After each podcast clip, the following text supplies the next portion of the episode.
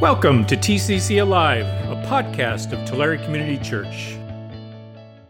Remember, a word made valuable because of man's constant forgetfulness. At places of value, they stack stones up high as a sign to remind. Life's journeys and events in our past have created landmark locations. It's imperative we learn, teach, and grow from these situations. These are places that bring a smile or a frown, places where situations still cause questions to swirl around. In plain clothes off duty with every intention to see my family, seeing this location, it reminds me of the calamity. It's in that moment, seeing a location transports me back through time to a situation back in uniform, replaying the crime in my mind. At the Virginia Motor Lodge Motel on K Street in Tulare early Thursday. Security video shows Langdon, along with her twin boys, being escorted to the property by Tulare police just before 9 p.m. What could I have done differently? Where did I go wrong? Dear God, I need you to help keep me strong.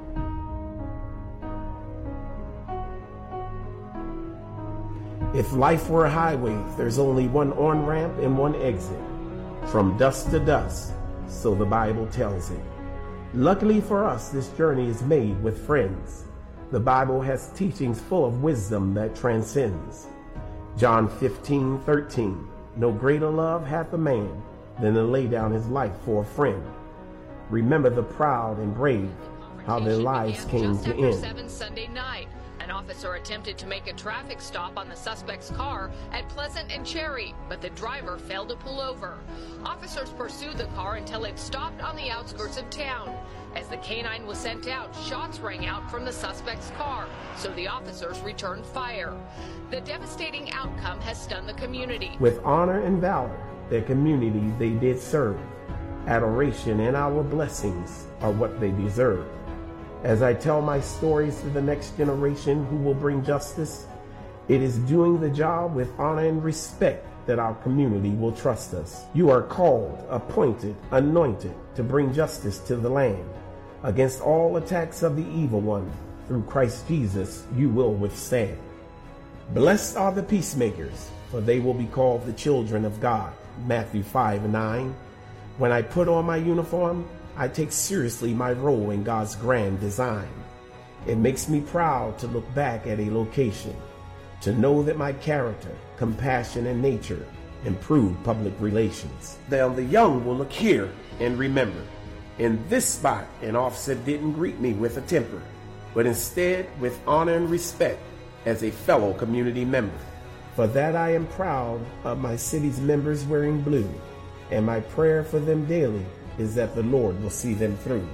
So we have a spot and we marked it with rocks. It's not enough just to remember the wins and hard knocks.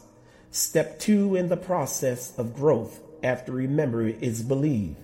Believing that God was there with me gives me reprieve. My help comes from the Lord, the maker of heaven and earth. It is in and through him that my past experiences provide worth. You are my strong defense. Jesus, my faith is in you. Because of what these stones represent, I know you'll see me through. Now, as I place the final rock upon this stack, I remember and believe the Lord has my back.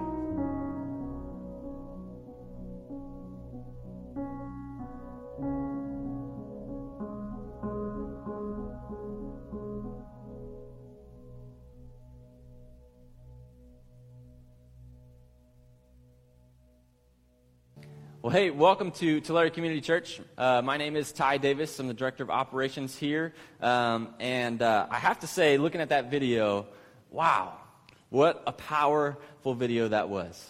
I could, if you couldn't tell by the video, our theme for this morning is remember and believe. Now, I got this idea after going on a ride along uh, with one of our officers here in town. And the officer, without asking me, took me to a few locations in town where something significant had happened to him. And for me, not knowing anything about the situations, in each of those locations, it just looked like any other alley or building here in Tulare. But to the officer, I could tell that it was something more. That location brought him back to a certain moment, a feeling, and I thought to myself in that moment, we all have this, right? We all know what this is. We all have places that evoke memories and emotions in our mind and our memories that are sometimes all too real, both the good and the bad. Remember is an important word. For some of you watching that video, there were locations that evoked really strong emotions. I know as a staff, when we were talking about the video and talking about this idea, we really wanted to portray something very real, but do it in a respectful and honoring way. And yet, after watching it and knowing full well where the video was going to go, Steve and I both felt in moments during that video just a gut punch. Memories are powerful and important. But it's not enough just to remember something. We have to get to the point where we learn something from it. Now, I'm not the type of person that's going to hyper spiritualize everything, but I think far too often when we try to remember situations and things that happened, we forget to include God's role in those situations. We can recap our role in those situations, what happened to us, pretty well. And sometimes, if we're really good, we can actually learn something from it. We can take a life lesson from it as well. But rarely do we believe that God was there in that situation with us. Remember and believe is what we're talking about today. Before we dive into the scriptures, I want to tell you guys how pumped I am about today. This is my favorite Sunday by far. This is my favorite event that we do here at Tulare Community Church. And it's because I love my city and I respect the heck out of what our Tulare Police Department does for our community. Would you guys give them one more round of applause?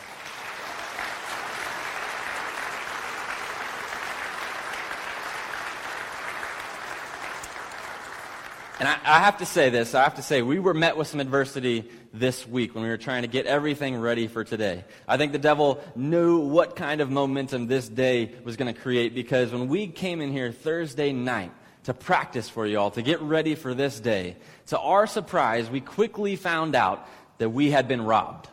We had been robbed. Yeah, this is no joke. Our bass guitar, our microphones, our monitor system, shoot, they even took the chips and salsa out of the kitchen. Okay? The salsa bandits strike again. Before we admire and praise our PD here with us, I got to share something that my good buddy Chris Nolan, the drummer, you can find him outside after the service if you want, but he said this on Thursday night and I couldn't help but agree with him. Would you guys in blue just learn to do your jobs? I mean, can you not, can you not predict crime yet? What's going on here? Help us out a little bit. No, no, I'm joking, I'm joking. All kidding aside, we are super glad that you guys are all here. We're going to be taking a special offering for everything that was lost, and so uh, glad to have a full house here today. Um, Joshua chapter 3 and chapter 4 is where we're going to be at mostly today. And so as you're turning there in your Bible or getting there on your phone, I want to give you guys just a little bit of background that'll be helpful for understanding this story today. So the Israelite people had been enslaved by uh, Egypt for hundreds and hundreds of years before God used Moses to free his people. Now, you may remember upon leaving Egypt, they were chased by the Egyptians, and Moses parts the Red Sea, and God's people escape. Now, this is going to be important later. But from there, the Israelites wandered across the desert, whining and complaining to the point that the first generation is actually told that they're never going to see the land that God had promised them. Now, in the book of Deuteronomy, which is the book right before Joseph, Moses using, uses one word over and over again and it's this word remember. Remember. He begs and begs the people to remember their history, to remember God's laws. Now, Moses knew how susceptible we are as people to forget. Every husband in the room right now knows this too because his wife sitting next to him is nodding, his, nodding their head in agreement, right? We as people, we're forgetful. So Moses passes this baton off to Joseph, who's going to lead the next generation of Israelites into the promised land. And he ultimately dies, but before going, he sees the promised land from Mount Nebo. Now, before he dies, he also says something to the people in Deuteronomy chapter 31, verse 2 and 3. He says this The Lord has told me, You will not cross the Jordan River. But the Lord your God himself will cross over ahead of you. He will destroy the nations living there, and you will take possession of their land. Joshua will lead you across the river, just as the Lord has promised. Now, the Israelites listening to this would have immediately remembered the stories from their parents and grandparents about how they were chased through the desert and how they crossed the Red Sea to escape the Egyptians. And with this, that great memory in mind, and now this promise that they had heard, I'm sure that they were feeling pretty confident. So let's fast forward now to Joshua chapter 3. Let's take it a couple verses at a time, starting with verse 1 and 2. It says, Early the next morning, Joshua and all the Israelites left Acacia Grove and arrived at the banks of the Jordan River, where they camped before crossing. Three days later, the Israelite officers went through the camp. Now, God told them in chapter 1 to wait at the river for three days. For three days, these people camped at the river and they watched how fast it was rushing, how fast this water was rushing in front of them. It was the flood season during this time, so the Jordan River was roaring at this point in time. All of a sudden, I'm sure they wondered, how are we going to cross this? A nation of millions of people carrying all of our possessions, how can we make it? And in this moment, all that confidence that they had was beginning to waver. But the Israelites were there by faith, and they were ready to act. They were waiting for Joseph to give them his command to follow. You see, faith is always accompanied by action. Faith without works is dead. This is the type of faith on display in this story. Let's pick it back up, verse 3 and 4. Giving these instructions to the people When you see the Levitical priests carrying the ark of the covenant of the Lord your God, move out from your positions and follow them. Since you have never traveled this way before, they will guide you. Stay about half a mile behind them, keeping a clear distance between you and the ark. Make sure you don't come any closer. So Joshua, Joshua didn't dispatch the traffic unit to prepare a safe line of passage for his people. Joshua sent the priests with the ark. Now, the Ark of the Covenant was the place where God met with his people. In the Old Testament, it was a special place. Only the high priest could visit the ark one day out of the entire year. So it would have been covered in animal skins at this point in time when it was being traveled with so that no one could see it. But it was a strong sign to the people. It made them confident because it represented that the Lord was going out ahead of them. The Lord was protecting them. The Lord was going to make a way for them. And when I was reading that, I felt convicted because I don't think that I do a good job of remembering that God is always out ahead of me. I think as I was looking back, I often think when I'm in a, situation, how am I going to handle the situation? And then when I finally do realize, oh, hey, this thing just fell right in my lap. This is like the perfect piece to the puzzle I was needing. Man, God must have been out ahead of us. Yeah, you think? He is always out ahead of us, He is always in front of us. We need to remember and believe that the Lord is going ahead of us making a way today and tomorrow, always and forever. Let's pick it back up in verse 5. Then Joshua told the people, Purify yourselves, for tomorrow the Lord will do great wonders among you. Now, I love this. Purify yourselves, sanctify yourselves, prepare yourselves today, and watch God do something great for you tomorrow. Get ready. Prepare yourselves today because God is going to do something amazing among you tomorrow. We shouldn't wait to prepare our hearts for the Lord until we need Him. We need to prepare our hearts, focus our hearts on the Lord today so that we're ready and we're expectant for Him to do something amazing among us tomorrow. Pick it up again in verse 6 through 8. In the morning, Joshua said to the priests, Lift up the ark of the covenant, and lead the people across the river. And so they started out and went ahead of the people. The Lord told Joshua, Today I will begin to make you a great leader in the eyes of all the Israelites. They will know that I am with you, just as I was with Moses. Give this commandment to the priests who carry the Ark of the Covenant. When you reach the banks of the Jordan River, take a few steps into the river and stop there. Now, it's important to note the difference between the crossing of the Jordan in this story and the crossing of the Red Sea. The Israelites from the generation before had Moses who walked out ahead of them to the water's edge. He raised his staff over the water, and then it was at that, at that moment that God used it to part the sea, and the Israelites could walk through. With the Jordan, God directed Joseph to command the priest to step into the Jordan with the ark. Now, that's, that's very different. God's people, specifically the priests, had to step into class six rapids in faith that God would act, believing that they wouldn't be washed away. And it reminded me of a time when I had to take the first step into some water. Well, you guys mind if I share just a quick story with you, just real quick? Okay. I was maybe 10 or 11 years old, and my grandpa and my uncles uh, took me duck hunting the first time. I had never been, right? And when we got to the location and we set up camp, we had some extra time afterwards. And so I was looking around and I saw a little area where a few guys were selling duck hunting stuff. And so I went over to check it out. And they had this table set up, and it had a whole table full of magazines, wildlife magazines. And I remember looking at them, and almost every single magazine, there was a picture of a water snake kind of cutting through the reeds and the grass, right, in the water. And I, was, I remember just like thinking to myself, what in the heck am I getting myself into, right? And then all night, all I could think about when I was laying in my bed was that at 4 in the morning, my grandpa was going to wake us up and we were going to have to get in that snake infested water right? So the morning comes, and I'm, I'm deathly afraid of snakes, people. If you don't know me, like seeing one gives me a heart attack on the spot, right? And so I'm deathly afraid. We start racing to our spot, my uncle doesn't want us to lose our spot. And so we get to the water's edge, and he goes and wades right in. And guys, I couldn't do it.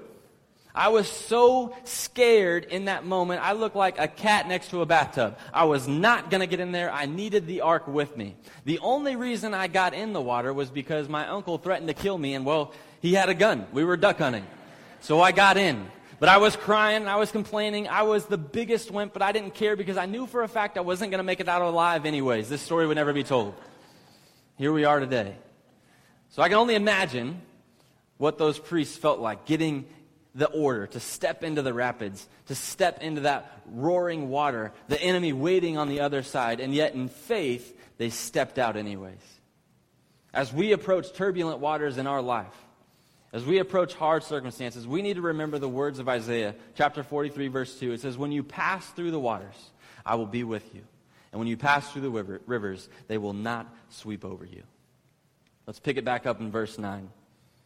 So Joshua told the Israelites, Come and listen to what the Lord your God says. Today you will know that the living God is among you. He will surely drive out the Canaanites, the Hittites, the Hivites, the Perizzites, the Girgashites, the Amorites, the Jebusites, the Termites, and the Dustmites. Look, the ark of the covenant which belongs to the Lord of the whole earth will lead you across the Jordan River. Now choose twelve men from the tribes of Israel, one from each tribe. The priests will carry the ark of the Lord, the Lord of all the earth, as soon as their feet touch the water the flow of water will be cut off upstream, and the river will stand up like a wall.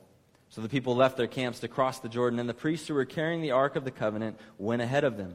It was the harvest season, and the Jordan was overflowing its banks. But as soon as their feet of the priests who were carrying the ark touched the water at the river's edge, the water above that point began backing up a great distance away at a town called Adam, which is near Zarethan, and the water below that point flowed on to the Dead Sea until the riverbed was dry. Then all the people crossed over near the town of Jericho. Meanwhile, the priests who were carrying the ark of the Lord's covenant stood on dry ground in the middle of the riverbed as the people passed by. They waited there until the whole nation of Israel had crossed the Jordan on dry ground. When all the people had crossed the Jordan, the Lord said to Joshua, Now choose twelve men, one from each tribe. Tell them, Take twelve stones from the very place where the priests are standing in the middle of the Jordan. Carry them out and pile them up at the place where you will camp tonight. So Joshua called together the twelve men he had chosen, one from each of the tribes of Israel, and he told them, Go into the middle of the Jordan, in front of the ark of the Lord your God. Each of you must pick up one stone and carry it on your shoulder. Twelve stones in all, one for each of the twelve tribes of Israel. We will use these stones to build a memorial in the future. Your children will ask, What do these stones mean? Now, there was a traditional practice done by pagans in the Middle East long before the Israelites entered into the promised land called sacred stones. And people would stack stones to honor their gods, to declare covenants and treaties between other cities, or um, to honor an important event that could only be explained by the supernatural. And the stones that they used would be extremely heavy and sometimes stand as tall as 20 feet high. The Israelites were following God's command and ancient customs in this chapter by setting up stones as a reminder of God's covenant and supernatural works on their behalf. These stacked stones, also called altars at times, were signs of remembrance. The standing stones would serve to remind the future generations of God's past faithfulness and in order to give them strength to continue trusting the Lord in their present trials. This practice was done on several occasions in the Bible. Jacob actually set up stones, uh, stone pillars in Bethel to remember where God reaffirmed his covenant with him in Genesis chapter 28. Moses stacked 12 stones standing at the base of Mount Sinai after receiving the Ten Commandments in Exodus. Joshua also built a standing stone when the covenant of the Lord was renewed at Shechem in Joshua chapter 24. So in this instance, 12 men from the 12 tribes of Israel walk back into the Jordan where the priest was standing, and they hoist up large boulders onto their shoulders, and they march with them for over two miles to stack them at a place where they would camp that night. Now, they chose boulders because they best represented the weight of what God had done for them and was doing in leading them into the promised land. And you know, it, it hit me when I was reading this. Could you imagine carrying a boulder on your shoulders for over two miles? I couldn't. I can't do that. Maybe Donnie, I, but I can't do that stuff. That's just, that's too hard. A boulder on my shoulders for over two miles? I think when I was thinking about this, it hit me. I thought, if I was doing that, I think that, that what would be going through my mind, every step that I was carrying that boulder would be, why am I doing this? And that question would lead you to an answer in your head. And you would replay what just happened. The fact that God had made a way for you and your family, your future generations, that although there are still uncertainties ahead, it's better than a life in the desert.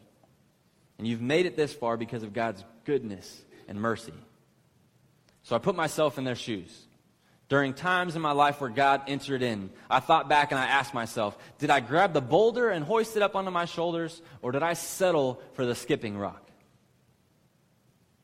Did I actually carry it with me for two miles, or did I forget all about it a few steps later?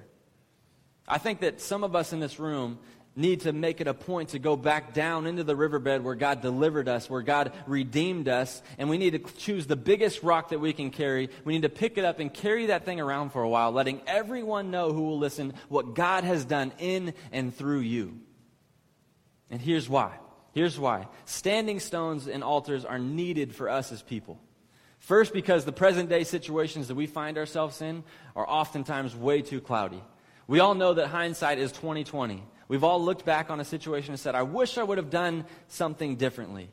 And it's making the right decisions in the heat of the moment that's hard. But when we remind ourselves that God was with us in the, our past circumstances, we know if He was with us that He will be in the present, and He will never leave you nor forsake you.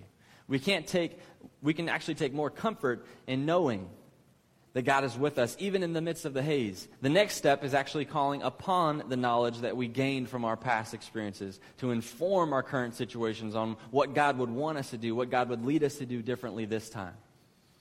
It's also important to set up altars in our lives because the present can be confusing. In my studies this week, I came across a devotional centered on this topic by an anonymous author, and I made this person made a great, great point using the story of Adam and Eve in the garden when they were tricked by Satan. Satan tricked Eve by asking a leading question in Genesis chapter 3, verse 1. Satan said, Did God really say you must not eat from any of the trees in the garden? And Eve answered the serpent with an incorrect answer because her memory was off on what God really did tell her. Eve said in three, cha- uh, chapter 3, verse 3, God said, You must not eat it or even touch it. If you do, you will die. Well, God never said that. She was confused. God said in Genesis chapter 2, 16 and 17, You may freely eat the fruit of every tree in the garden except the tree of knowledge of good and evil. If you eat its fruit, you are sure to die. Adam and Eve didn't remember what God said to them, didn't remember what God did for them in warning them about the one tree and generously providing for them all the other trees. And what devastating consequences their lack of remembrance has had on all humans and creatures ever since. You see, building altars of remembrance, stack stones for what God has done for us and taught us in the past, helps us in our present day situations. The next reason we need stack stones in our lives is because it's a great way to tell others about Jesus. There are a lot of people who don't care what the Bible says, who don't care what God did 2,000 plus years ago. Studies show over and over again that young Americans are going away from religion. But a lot of those same people do care about what you've experienced, how God impacted your life. And if you ask those people, for example, hey, could I tell you what the Bible says about suffering? Chances are they're going to say no. But if you were to say, hey, can I tell you about a time when I was suffering? Or I saw someone close to me suffering, Nine times out of ten, people are going to agree. And it's in that moment that we have an open door. We have an, a chance to share a memory of when God did something for us in our lives. In some ways, it's easier to argue with the Bible than it is to tell a person that their experience, what they have actually gone through, is wrong. Let's pick it back up in chapter 4, verse 21. Then Joshua said to the Israelites, In the future, your children will ask, What do these stones mean? Then you can tell them this is where the Israelites crossed the Jordan on dry ground. For the Lord your God dried up the river right before your eyes, and he kept it dry until you were all across, just as he did it at the Red Sea when he dried it up until we had all crossed over. He did this so all the nations of the earth might know that the Lord's hand is powerful, and so you might fear the Lord your God forever. We often fail in our trust of God because the great things that he's done and often the the faith of our children is weak because we don't remember, we don't tell the story of, of the great things that God has done. Our children, their faith is weak because they've never been told how great God is and how great the works are that He's done in our lives. Bible commentator David Guzik says the purpose of remembering God's great works isn't so that we can live in a dreamland of the past, thinking that the best days of our Christian experiences are behind us. Instead, we remember them as a point of faith so that we can trust God for greater and greater works in the future because we've seen and experienced his past faithfulness. I think this not only applies to teaching our kids, it applies to training up the next generation of leaders. For example, Pastor Steve has been here at the church for 30 plus years, and he's been training me and the rest of the staff around here based on the stack stones and the altars that he has set up as memories from his time here at TCC and throughout his life. And I think that we see this a lot in our jobs too, especially cops. We have a lot of young people on the force right now, and I think too often we look at the old guard telling us stories of how they did things and, and what happened to them, and instead of learning from it, we hear in our heads as the young person, your ways aren't as good as my ways, the ways that used to be. The way we used to do things was way better than the way you guys do it now. Now, sometimes it's because that's actually what they're saying to us as the young person, right? Right? And other times it's, it's something that's just a voice in our own head, it's our, on, on our own side of the page. But we have to make sure that the memories we're passing along are truthful, full of teachable moments that equip, build, and focus the next generation on what truly matters. And that's what builds not only our police department up strong, but our church as well. Remembering and teaching the next generation what God did and how God interacted with us. But like the video said, it's not enough to just remember the good times and the bad times, but to actually learn from them so that we know what to do when a similar situation comes around. We have to believe, and this is an important piece. In each of those locations that you watched in the video, something happened. Now, because of that, we can share those memories with the next generation of police officers and, and make some uh, strides in how we do things. We can learn from them, but I do believe that God was there in all of those places, that He was protecting, that He was actually watching over, and that He is going to do something. There is a purpose for what happened in those locations. Remembering is oftentimes the only piece of this practice of stacking stones and building an altar that people ever talk about. But positive change and growth comes from believing. It's that faith piece. Do you have the faith that God will do it again? Do you have the faith that He will continue to see you through? Even in the toughest of times, do you have the faith that you were placed in uniform for a greater purpose, for a greater meaning than yourself? Do you have faith that you will do what those rocks represent and you will take the first step into the rushing waters? Each and every one of us in this room actually has a role to play. Each and every one of us has a role to play in all of this. It's not just about what was, not just the past, but it's about what we are doing in the here and now as well. You and I are living stones, living out our faith. I want you guys to catch this in 1 Peter chapter 2 verse 5. And you are living stones that God is building into his spiritual temple. What's more, you are holy priests. Through the mediation of Jesus Christ, you offer spiritual sacrifices that please God. As Christians, we are living stones. We're living stones. And we should live out our faith so boldly that others actually begin to take notice. And through the sacrifices that please God so much that when our lives are over, God, as the grand architect, as the master builder, would actually take our stone, our lives, what it represents, and use it to build us into his holy temple. And when I caught this, this switch, I was blown away. We're talking about stacking stones. We're talking about setting up an altar. We're talking about all of these things to remember. But we, the lives that we live in faith, dedicated to Christ, are examples. We are a living stone. God is going to use that to build it into his holy temple. Your life and the way that you live it can one day become stacked stones for the next generation to see. The way that you carry yourself for Christ while on duty can be one day used as a remember moment for future cops. Your life one day and how you sacrifice for Christ for your church can one day be a remember moment. And we should all yearn for that.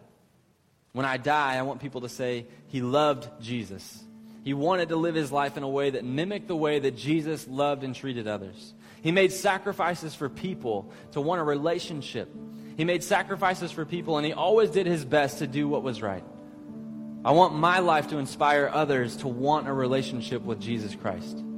So that when they remember me, they're reminded of their own personal relationship with Jesus Christ. So today, I want to encourage you guys to think back. Where are the moments in your life that God may have called you to stack stones up? What did God want you to remember and believe? Let's make it a habit from here on out that in every situation, no matter the shame or the guilt, that we remember and believe that through Christ we are redeemed. That greater is the one living inside of me than he who is living in the world. And sure, there's going to be moments where we're going to lose the battle, and those aren't the greatest memories to capture. But what's more important is that we learn from those tough times and we remember and believe that because of the cross, we've already won the war. So today we start a new stack of stones right here at TCC.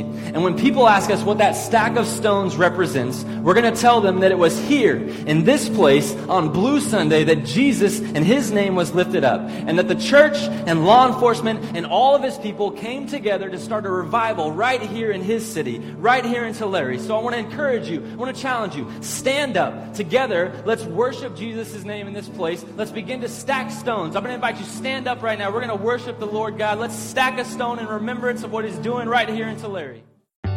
Thanks for listening. If you want to know more about the ministries and mission of Tulare Community Church, visit us at tccalive.org.